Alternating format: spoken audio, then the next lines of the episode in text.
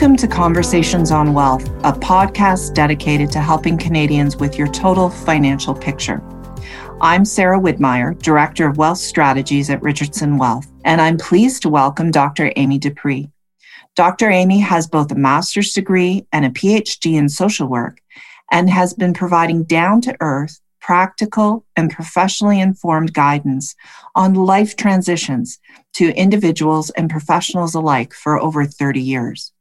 She is also the author of From Surviving to Thriving Transforming Your Caregiving Journey and co author of Building the Bonds of Friendship in Midlife and Beyond. Dr. Amy, thanks for joining me today. Thank you, Sarah. It's great to be with you. If you've listened to previous episodes of Conversations on Wealth or have read some of the outstanding wealth strategies articles on our website, you'll notice a common message the importance of planning.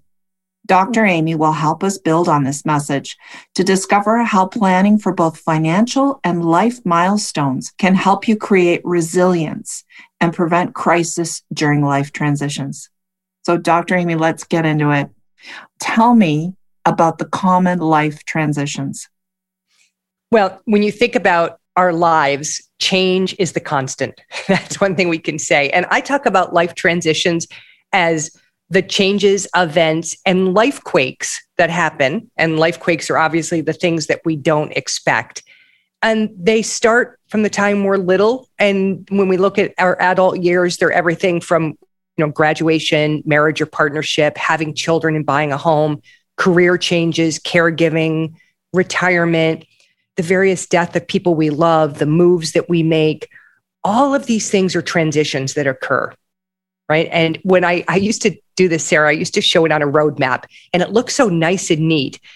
And then one day somebody said to me, you know, it's not really a roadmap. And they did it more like traffic circles. And I said, you're right. That's actually what our lives are like because we often get hit by these changes or transitions in waves. So we have, you know, waves when you're we're younger, when we're kind of launching our lives. Midlife often has a wave of transitions, could include our kids leaving home, you know, retiring or switching jobs. For some people, divorce or widowhood. And then, of course, later life, there are more of these. And so, although they happen all the time throughout our lives, there are waves of them as well. And they're positive and negative you know they're not just negative it's positive and positive can be equally as stressful Yes. And you know, that, that's so well said. Reminds me of the, the quote by Shakespeare nothing's neither good nor bad, but thinking makes it so. And one of the things that I like to say when people are going through a change or a transition, the one that pops into my head is if someone's getting married or having a baby or retiring, and people will always say, Congratulations. And I often will say to someone, I know a lot of times, even though this is a happy event, it also can be kind of mixed. How are you doing with it? And people sometimes have this relieved look to be able to say, yeah, it, it's not easy. You know, some of these things are not easy. Yeah. And they all have practical, emotional, family, and financial implications for everyone. Why are they more pronounced for women? I feel like they're more pronounced for women.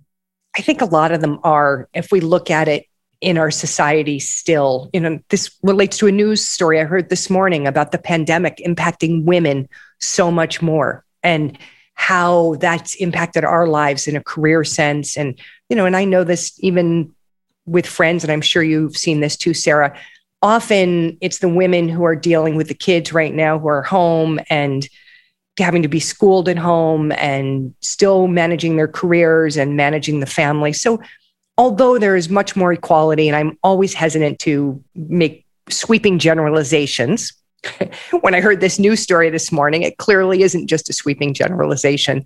There are ways that women get impacted more, especially by some of those transitions that impact families. So we know women do more caregiving than men do. And they tend to do the part of caregiving that is more stressful.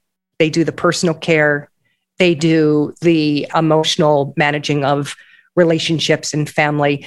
And they tend to do things in caregiving that have to be done on a schedule, where the caregiving that men do, which is significant, by the way, men do quite a bit, but it doesn't often have to be done on a schedule. It tends to be things like managing finances or doing the yard work or something like that.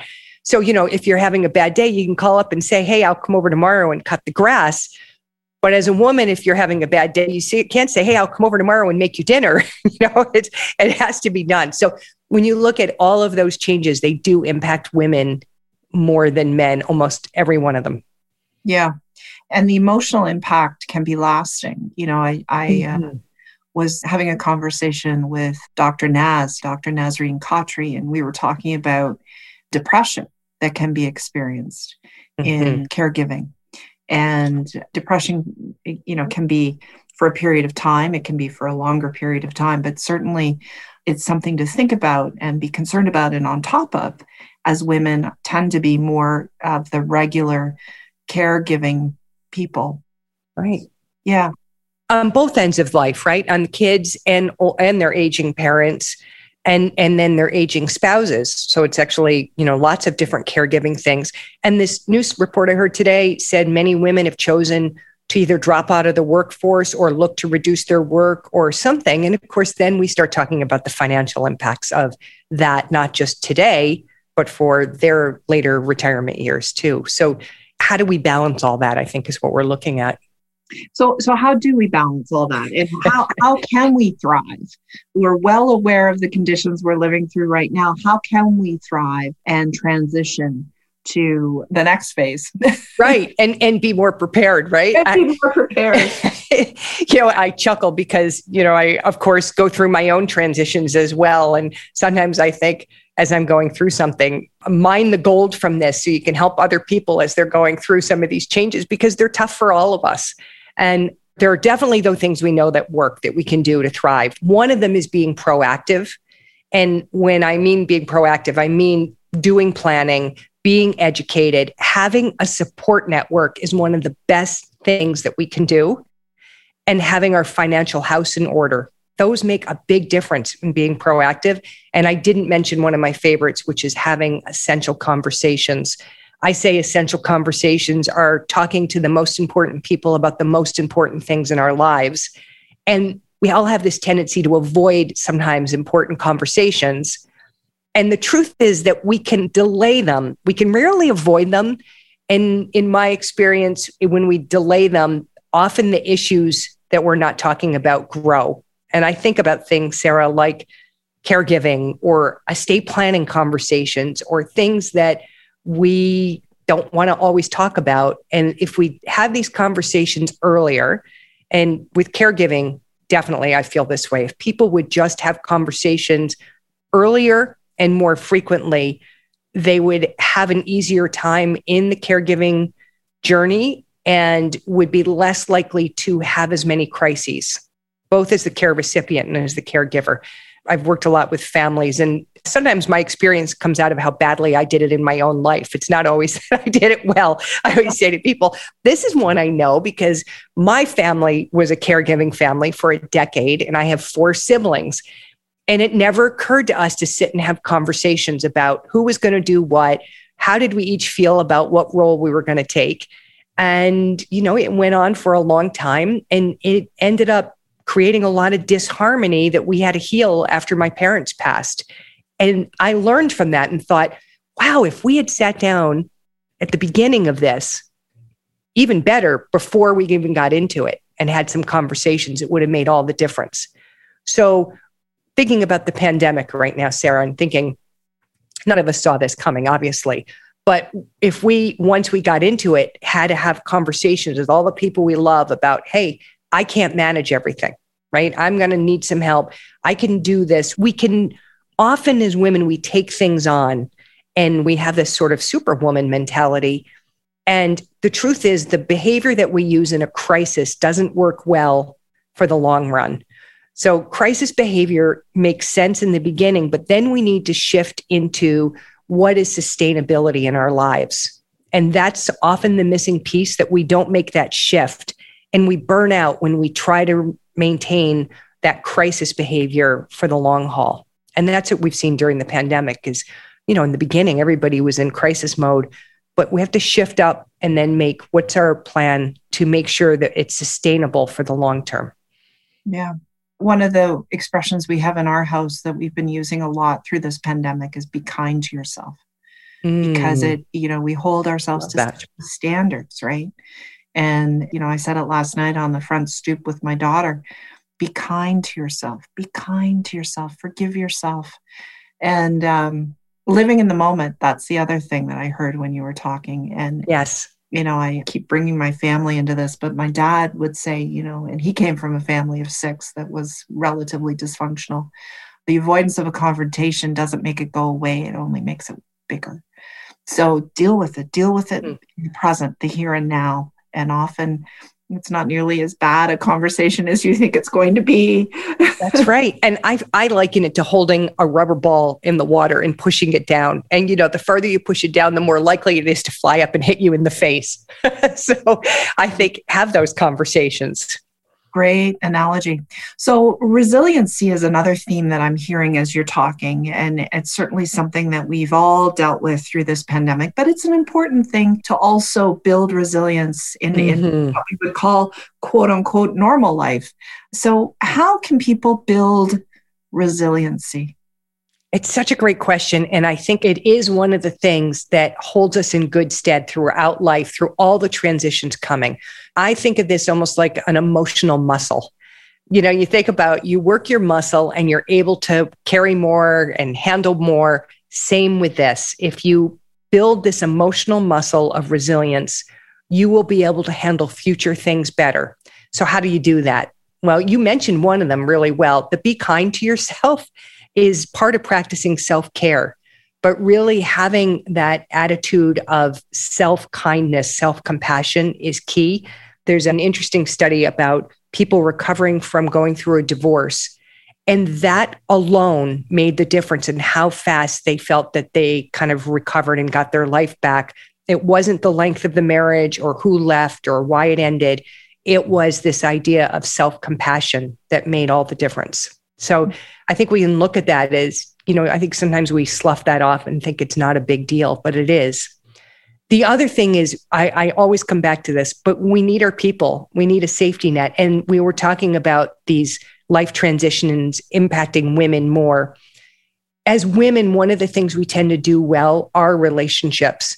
And we need to build that safety net so that we feel like we have people around who are there when we need them. I think sometimes we sacrifice that to careers and other busyness. It is worth putting effort into the relationships in our life. It is not the thing you do after everything else is done. It's the thing that can sustain you through the difficult times. Matters. Yeah. And the last part I like to, especially with women, focus on is building confidence.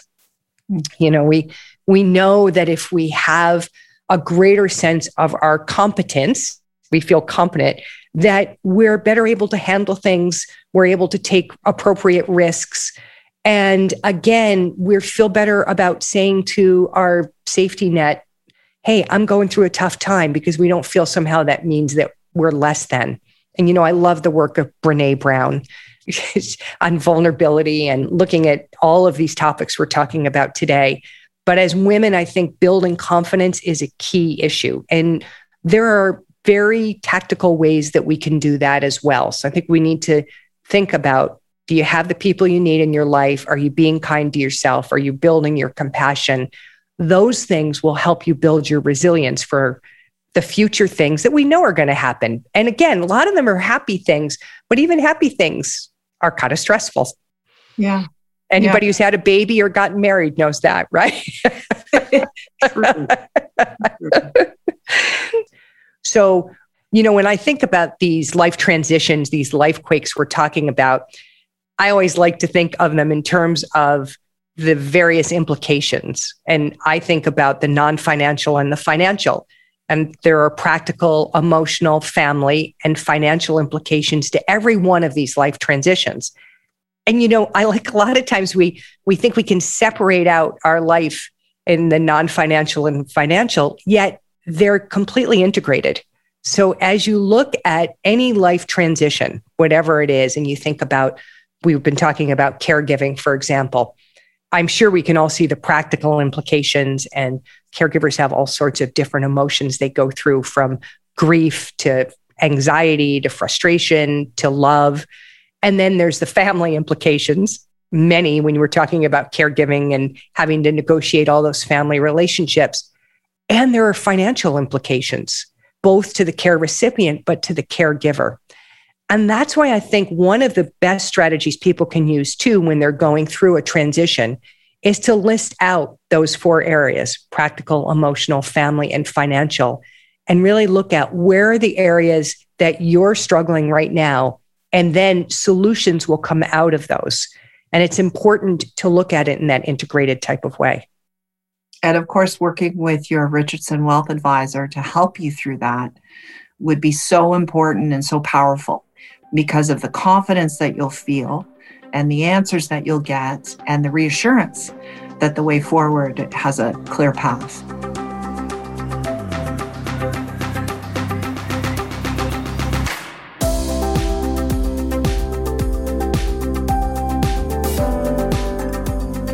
Any closing thoughts? I think just if you're in the midst of a transition now, reach out to your people, be gentle with yourself, and don't try to do everything at once. And I say this again, especially to women you do not have to do everything. What could you either ask somebody else to do for you, hire somebody to do, so that you actually free up a little time for yourself? So if you're in a difficult time, try that. If you're not in a particularly difficult time in your life, this is the time to look at those building resilience things and building our proactivity. So gentleness and kindness to ourselves may be the best key takeaway from this. Awesome. Okay. So, non financial milestones often have financial impacts, as we've just been discussing. Working with your Richardson Wealth Advisor to plan for some of life's events can help you prepare for transitions and help to build that key resilience. Dr. Amy, where can listeners find out more about your work? They can go to my website, which is www.dramy.life, not .com. okay. So remember to follow Richardson Wealth on LinkedIn for the latest in wealth strategies and visit our website for articles and videos on several planning topics. Conversations on Wealth is available wherever you get your podcasts. Thank you all for listening. Thank you, Dr. Amy and please join me again next time.